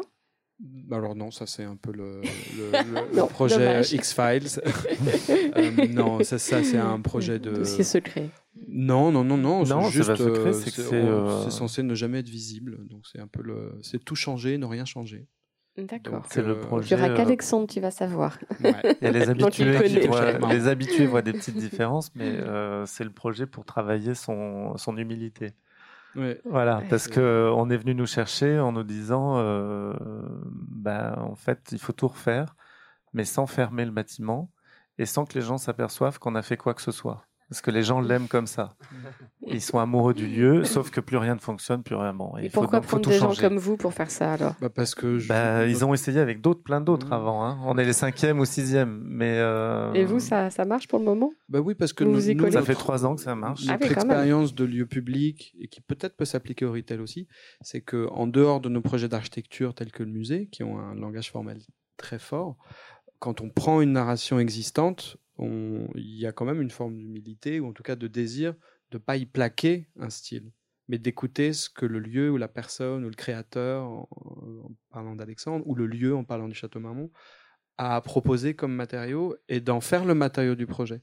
Et donc je pense que pour André, on était vraiment les bonnes personnes pour euh, comprendre le langage du château et le, on a coutume de dire en rigolant avec lui que c'est un peu une, vieille maîtresse qu'on n'a pas trop vue depuis longtemps et qu'on va se mettre à réaimer de nouveau et à passer du temps avec elle. Il y a un peu l'idée de réveiller la vieille dame, mais vraiment en douceur.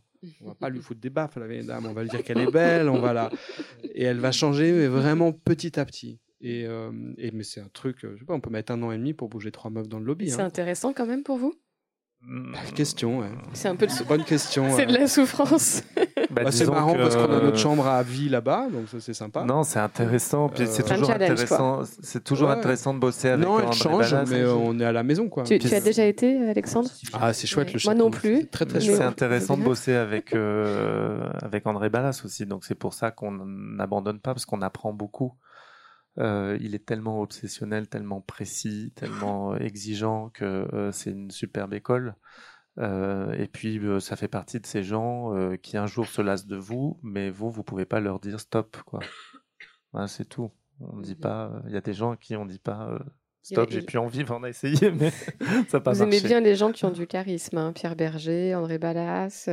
Vous n'avez pas peur de vous confronter à des clients euh, très bah Non, euh, parce qu'on on construit une, euh, une, relation quasiment de séduction hein, avec l'un, avec Pierre comme avec André, qui est faite aussi de rapports de force. Alexandre fait partie des grandes personnalités aussi. Oui, mais avec Alexandre, il n'y a pas eu de confrontation. Mais vous, avez, vous êtes la même génération aussi. Il n'y a, pas la notion de... rapport de force avec toi. Mm-hmm. C'est vachement équilibré. Mais vous aimez les gens qui ont quand même des fortes personnalités, ça c'est sûr. Bah, on aime beaucoup bosser avec Alex et qui a une forte personnalité, mais ça se fait de mm. façon très harmonieuse avec toi. avec Pierre ou avec André, faut. C'est plus conflictuel peut-être. C'est pas conflictuel, mais il y a, y a, une tension. Hein, quand même. En même temps, c'est euh, excitant. Ils prétendent euh, savoir aussi. Donc, c'est dur parce qu'ils auraient voulu être architectes, forcément. Forcément. Donc, euh, c'est un peu le syndrome du, du bon client. Ouais, ouais. Donc, euh, voilà. des fois, c'est tendu et comme nous, on n'a pas la langue dans notre poche, on dit ce qu'on pense, c'est que des fois, c'est cash. Mais bon, c'est bien. Alors, on se fâche, on se réconcilie, on se fait la gueule. Enfin, il y a mm, un peu de ça. Quoi. Donc, la différence avec Alexandre, c'est toi, tu voulais pas être architecte. Enfin, tu n'aurais pas voulu être architecte. Ah. Olivier m'a posé la question juste. Euh, si, si, je, je trouve que c'est le plus beau métier du monde. Ouais, vraiment. un, des, plus durs aussi, on dit, hein, en termes de responsabilité, d'investissement, de, charge de travail. Mais je dessine beaucoup, en fait. J'ai toujours beaucoup. Enfin, je dessine, euh, voilà. C'est vrai que je peux, je peux euh, voilà, intervenir euh, dans les réunions avec un trait comme ça. Ça me plaît beaucoup, l'espace. C'est quelque chose que je. Oh, je sais pas mon métier, ça pour le coup. Mais ils sont très beaux, tes dessins. Mais, mais j'aime bien, j'aime bien ça, j'aime beaucoup. Ouais. J'aurais adoré, oui, peut-être. Ouais, quand même. Je dessinerais peut-être une boutique. Peut-être. Et alors, vous, j'ai remarqué, remarqué justement, alors sur vos sites internet, il y a, y a un, petit, euh, un petit détail qui ne m'a pas échappé, c'est que vous avez euh, imaginé des sacs ça s'appelle les laser plastic bags. Donc, ce sont des, des sacs en, cuir, mais qui ont euh, absolument la même forme qu'un sac plastique. Ça, c'est l'incursion de Karl dans le monde de la mode. C'est a fait ça. ça, c'est toi, Karl. Bah, bah, c'est tout bête. Ça, c'est voilà, c'était votre. Un jour, j'ai trouvé participation euh, mode. au Sénégal, chez un marchand de T'as jamais vu ça, Alex Tu, l'as vu sur leur site ou pas? Bah, On en a plus, ça le problème. Enfin, j'en ai fait cinq. Donc, c'est vite parti. ouais, mais euh, je trouve plus au cuir. Moi, j'adore. En fait, c'était un cuir. Quand je l'ai vu, j'ai cru que c'était du sky, du plastique. Enfin, du sac poubelle, même presque, non? Presque, ouais. Euh, noir, brillant, très très fin, à peine plus épais que du plastique. Donc, j'ai pris chez le gars tout ce qui restait et euh, sans savoir ce que j'allais en faire parce que ah, franchement. c'était d'abord euh, euh, le matériau qui était intriguant. Ouais, j'étais intrigué par ça. Et tu puis à Dakar, non? Ouais, à Dakar. Et puis bon, j'ai gardé ça un moment. Après un jour, je me suis dit bon, qu'est-ce que tu fais que ça? Et je me suis dit tiens, le sac plastique est le truc le plus qu'on nous donne dans n'importe quel magasin, enfin la forme du sac quoi, mmh. avec les deux. Euh, mmh. Et du coup, je me suis dit, ben voilà, le, sac plastique moche qu'on jette, euh, qui finit euh, dans les champs, à la campagne, qu'on voit partout, qui s'envole au vent, enfin, le truc dégueu. si on le faisait en version luxe, rare, beau, enfin, en cuir, quoi. Il y avait l'idée d'un sac en cuir qui, le luxe ultime, c'est qu'il ressemble à un sac en plastique, quoi. C'est quand même assez marrant. Dans les, dans les oppositions, dans les les antithèses mélodiques. Mais il n'y en a plus, malheureusement. Mais c'est incroyable le nombre de gens qui le demandent. Eh ben, il se passe euh, pas un, mois sans qu'on reçoive un mail de quelqu'un qui dit euh, où est-ce qu'on peut se procurer le laser ah plastic bag? Donc les gens qui le regardent sur leur site, euh, sur, votre oui, site. Oui, puis après il a été épinglé par plein de. Enfin, après ça fait le tour. Voilà, c'est bizarre quoi les trucs. Bon, est-ce que l'un d'entre vous dans le public a, une question On a encore un petit peu de temps pour, pour une question? Alors, euh, moi, c'est, mon entreprise, donc c'est vrai que je suis, euh, je préside la société. Donc, euh, donc naturellement, je suis, voilà, je suis très conscient des budgets, évidemment, c'est, important. Et après, j'ai une équipe qui, qui s'occupe de ça, mais on arrive avec un budget, évidemment.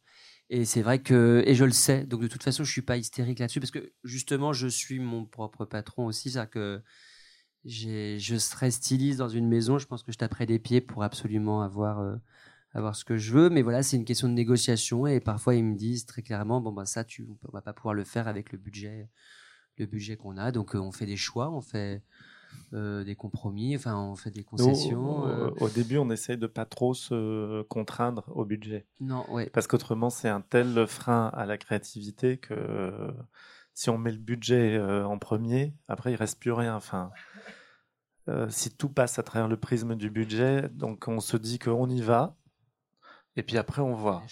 Euh, ça, voilà. marche, ça marche comme ça ou il y a, bah, beaucoup de pertes bah, Avec euh, Ami, on a assez souvent un peu dépassé les budgets, mais pas, beaucoup. pas de façon dingue. Non. ça, on fait attention, je crois. Non, pas beaucoup. Là, c'est relatif, je crois, dans non, non, mais par exemple, pour Balmain, c'était c'était beaucoup plus, c'était x2, quoi. Non, mais parce qu'ils se sont trompés dans l'estimation. Voilà, ils se sont trompés. Ça. Bah, ça. Ah, le, tableau Excel. ça. ça joue des tours. Ouais, ouais, mais. euh, Mais par contre, on le dit avant, hein, c'est au moment de l'APS ou de la PD, cette phase-là, qu'on sait que ça va coûter tant. C'est pas une fois c'est fini, ah bah merde, c'est plus cher. ouais, ouais. Mais euh, c'est vrai que on a. Mais avec vous, on a Non, fait non, attention. on fait, quand même. on fait- je crois que ça se passe plutôt pas mal. Ouais. Enfin, je, je me suis jamais fait engueuler encore côté finance, mais euh, non, non, il faut, il faut faire attention, bien sûr, parce qu'après il y a des. Moi, encore une fois, j'aime bien l'idée que ça soit cadré dès le départ. Ça me, ça me rassure aussi. Et puis après, on peut se permettre certaines choses. Il y a des surprises. Euh, et puis il y a des choses qui sont aussi très belles et qui coûtent pas forcément beaucoup d'argent. C'est ça. Oui, c'est chouette d'avoir des contraintes Il y a financières. aussi l'inverse qui opère, c'est que des fois, euh, de savoir, trop d'argent. ouais, de savoir qu'on peut pas, ça nous oblige aussi à trouver une idée euh, qui devra être chouette, mais pas onéreuse. Donc c'est euh, c'est aussi un moteur dans l'autre sens des Parce fois. que je- même si, je- par exemple, la, la- la boutique de la rue d'Alger, c'est la boutique de Tokyo, par exemple. Ouais. Bah, finalement, il n'y a pas grand-chose si on regarde bien. C'est vrai que c'est euh, c'est assez dépouillé. C'est un sol, c'est un parquet qu'on a peint parce que c'est un peu le- l'idée qu'on utilise maintenant dans chaque boutique. Chaque boutique a son motif qui est peint euh, directement sur le sol, au pochoir. Et là, on parle de cube de miroir. Il y a cette colonne comme ça en plein centre. Euh, là, qui est complètement recouverte, c'était l'idée d'un- d'une colonne de bar, justement, Mhm, de bistrot parisien. Il y a un bord de liège tout au fond. Il y a une, voilà, il y a un, un travail de marbre. Mais finalement, ce sont des idées qui sont, euh, qui sont assez simples, mais on peut faire quand même quelque chose. Il y a cette idée de rideau aussi vous voyez sur les Mhm. faces, parce que c'est une volonté aussi. Chaque boutique a un, un- un grand rideau comme ça, on le ferme le soir. J'aimais bien cette idée que, voilà, comme quand on rentre à la maison et qu'on se couche, bah oui, le côté Mhm. théâtre, et puis aussi, voilà, on ferme, Le ferme les volets, quoi. Mm, mm. Et on voit pas forcément ce qui se passe dans la boutique, mais c'est pas grave. Et donc voilà, c'est des idées voilà, qui sont assez simples. Et du coup, voilà, nous, c'est vrai qu'on a un budget qui est encore, euh, voilà, qui est, qui est encore limité, mais qui nous permettent de faire quand même de très jolies choses. Donc je suis euh, assez fier. Mais donc on parle argent, oui. Évidemment. C'était la question. Une autre question. Bah, le musée, je crois qu'ils sont assez transparents là-dessus. Ils communiquent le, le- le budget global d'investissement. C'est quoi C'est qu- euh, 14 millions d'euros? Euh, oui, 14 millions. ouais. Mais euh, c'est ce qui est un tout qui est un petit budget, mais c'est un, c'est un petit musée. Ça fait 3800 mètres carrés. Donc à l'échelle de- des projets de musée, c'est c'est vraiment pas grand. Euh, après, au Château Marmont, c'est inquantifiable parce que les choses sont refaites dix fois. Parce qu'on essaie Et- en et ah bah non, on arrache. Bah oui, c'est comme de la direction artistique. C'est comme un, c'est comme de l'expérimentation en fait. Donc, euh, par exemple, on, ouais, on peut racheter un tissu dix fois et puis le découper, dire ah bah non merde, c'est pas dans ce sens-là qu'il faut mettre la rayon. Bon allez, on recommande. Et c'est comme ça tout le temps. Euh, Donc c'est nos limites Et, quoi. et avec le château Marmont, du coup, vous avez un, un contrat qui, euh, qui est délimité dans le temps ou euh, c'est de la direction ça- ça- artistique, c'est Ça un. durera euh, C'est- On appelle c'est ça un. notre- le, temps, le temps que ça fait. Bah qu'il en fait, André m'a fait une blague une fois. Il m'a dit bah c'est le premier qui décède qui mettra fin à la mission. Ah oui, c'est sympa comme Voilà. blague. Non, il dira juste. il- non, il m'a dit it's a lifetime project. Il veut dire un peu la Ah bah, même chose. C'est c'est motivant aussi. Bah oui, ça pose la question de jusqu'à Non, mais quel. comme euh, on Ouais, pense ouais, qu'on Il pas de, peu de temps. euh, on aura sans doute pas de retraite, ça sera peut-être notre retraite. Plus la chambre à vie au château Marmont. Voilà. Peut-être on finira comme les vieux archis euh, sans âge au dernier étage là dans leur ça, Loger sur voilà. les toits. C'est pas mal. Toujours C'est là, pas mal. toujours là. Les ça. archis au grenier. Ça peut être marrant. Bon, et, euh, et Alexandre, euh, est-ce que tu as des, des, des projets tu- dont tu peux nous parler ou des, des envies des, des- Euh, on Là. travaille sur une boutique en ce moment qui va ouvrir dans quelques semaines à Hong Kong, voilà, qui va ouvrir mi-octobre. Donc ça, on est très très content. C'est un joli petit projet parce que la donc, boutique, deux- deuxième boutique en Asie deuxième boutique en Asie, donc ça, ouais, c'est mi-octobre ou pas, mais peut-être un peu plus tard du coup, non? Ouais. Ce que tu viens de me dire tout à l'heure. Oui. Ouais, un peu D'accord. plus, Donc plutôt fin octobre, début Et, euh, et oui, on aimerait beaucoup ouvrir une boutique à New York. Voilà, sachant que New York, c'est voilà, un projet qui, qui peut prendre plus de temps, ça, ça coûte encore voilà, un, peu- un peu trop d'argent et on n'est pas encore prêt, mais, mais voilà, on commence à regarder et c'est sûr que c'est comme on voilà, l'a fait à Londres, on a envie de, voilà, de faire quelque chose de vraiment très spécial. Ça, ça, ça- ça aide beaucoup en fait l'idée d'une boutique. Euh, voilà, on, on a 350 points de vente dans le monde à travers des, des partenaires, des, des concept stores, tout ça. Et, euh, et quand on arrive dans un, dans un pays avec une boutique, ça, ça vraiment ça, Ça renforce. ça renforce vraiment tout le, tout le réseau wholesale, ça s'appelle comme ça. Mhm.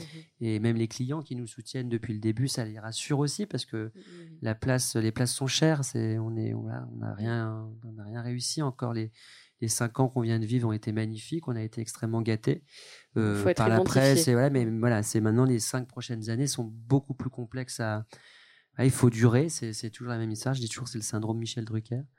c'est euh, voilà, je, je, veux être sur mon canapé rouge le dimanche après-midi avec ma chienne Olga. Euh, mais c'est voilà, c'est l'idée, c'est de durer, donc il faut prendre son temps, il faut faire des bons choix, il faut voilà, il faut, et le travail, le travail, le travail de qualité. Je pense que c'est, j'espère, voilà, c'est ce que je me, voilà, ce que je, ce que je me, enfin, je, c'est sur ce que je travaille le plus, c'est faire en sorte que le projet soit euh, qualitatif. Quoi. Et, l'idée, c'est aussi que les boutiques puissent euh, durer dans le temps, ou bien il y aura forcément un, moyen, un, moment donné où il faudra euh, les renouveler tous les cinq ans. oui, il y a beaucoup de rénovations, toujours des boutiques. Ouais. De toute façon. Mais là, on est sur un truc pareil, c'est du sol, c'est du parquet, les murs, enfin l'humain, c'est des voilà, mais même naturellement, moi j'avais envie d'autre chose, dans... enfin j'avais envie de faire évoluer les choses. Bah, typiquement, la boutique de Beaumarchais qu'on a ouvert en 2012, on l'a lifté euh, cet été. Voilà, elle a déjà été liftée, mais il y a quand même une idée de pérennité aussi. Hein quand même. Que ça soit pas euh, à refaire Parce tous que les pour vous, c'est très important, je crois, dans tous vos projets, de toute façon, d'être dans quelque chose de, durable. On a du mal à bah, imaginer ouais, de, que c'est comme une collection. Hein. c'est pas comme une collection, on peut pas refaire tous les ans le, le décor. C'est quand même la règle dans le retail, hein, qu'un concept dure X années, mais c'est vrai que nous, on, on essaye de faire euh, des concepts qui peuvent plus s'inscrire dans la durée et être peut-être plutôt lifté ou amélioré plutôt que ah bah c'est le nouveau concept qui rase tout euh, celui d'après. On verra. mm, mm, mm. mais pour Ami je pense qu'on va euh, ça va rester assez proche de c'est une évolution c'est une évolution. des choses qui vont qu'on va peut-être une couleur de moquette un rideau ouais ouais. une lumière puis des éléments qu'on va peut-être ajouter mais c'est euh, la base est là en tout cas. Est-ce qu'il y a d'autres questions peut-être? Oui. Bonne matière en mode bah, et en architecture. en archi bah, nous notre notre travail et notre langage euh, euh, va pas trop dans la direction des matériaux expérimentaux et techniques, qui sont d'ailleurs une discipline euh, fascinante hein, et extraordinaire. Notre architecture, elle est assez terrienne et les matériaux qu'on utilise en général sont des matériaux naturels, qui soient minéraux comme les pierres ou les marbres ou les bois. donc il n'y a pas forcément l'idée de découvrir une nouvelle matière, de même qu'on pourrait inventer un nouveau matériau. Par contre, euh, on peut découvrir, là on est sur un projet, on vient de découvrir une pierre de Madagascar qui s'appelle la labradorite, pierre qu'on connaissait pas, qui a des reflets de mica, une espèce d'iridé, côté irisé incroyable. Donc on découvre des matières, mais euh, nous, notre langage, c'est plutôt des matériaux naturels. Et après, c'est vrai qu'un bois, euh, il peut être brossé. Là, on, est complètement fan en ce moment de toutes les loupes, les ormes, les, toutes les loupes et les fourches de bois, qui est un matériau un peu rétro, un peu vieillot. Oui, on redécouvre aussi des choses qui, ont, qui sont devenues obsolètes. et Désuètes. On aime bien l'idée de prendre un truc complètement ringard et tout le monde dit mais tu peux pas prendre ça, c'est trop ringard. Et tu vas le transformer, le rendre plus mat et ça va devenir autre chose. Et tout d'un coup, un truc ringard devient chouette.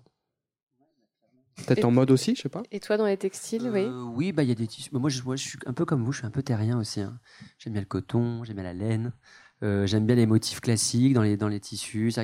Je crois pas que je sois très moderniste là-dessus, mais euh, mais il y, a des, y, a, y a des choses qui se passent qui sont assez incroyables hein, techniquement. Mais voilà, après, euh, est-ce qu'on a envie de les porter encore? Je sais pas. Moi, j'aime. Ouais, il y a un côté héritage dans le vêtement que j'aime toujours en fait. Et après, il faut le moderniser parce que c'est une couleur, c'est une matière, c'est une coupe, c'est même l'idée d'un vêtement.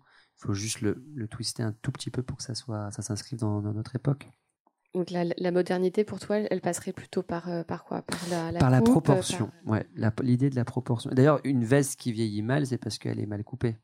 Enfin, je, quand on voit encore des gars avec des grandes épaules comme ça, on se dit oh mon dieu.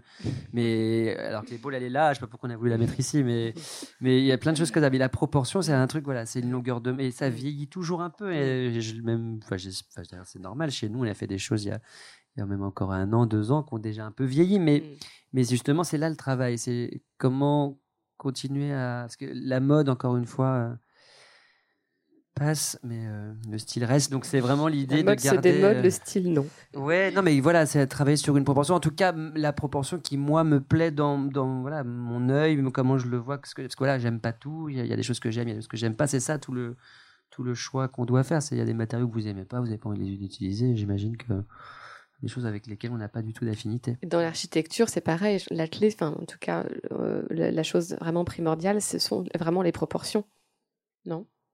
Les proportions d'un lieu, les proportions de. Oui, complètement. D'échelle, de dimensionnement. Le passage en trois dimensions, c'est ça. Ouais. Comme à Hong Kong.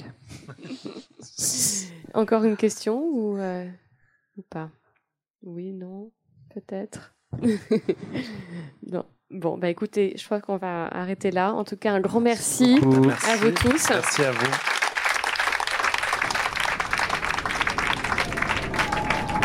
Et à bientôt et très bonne soirée.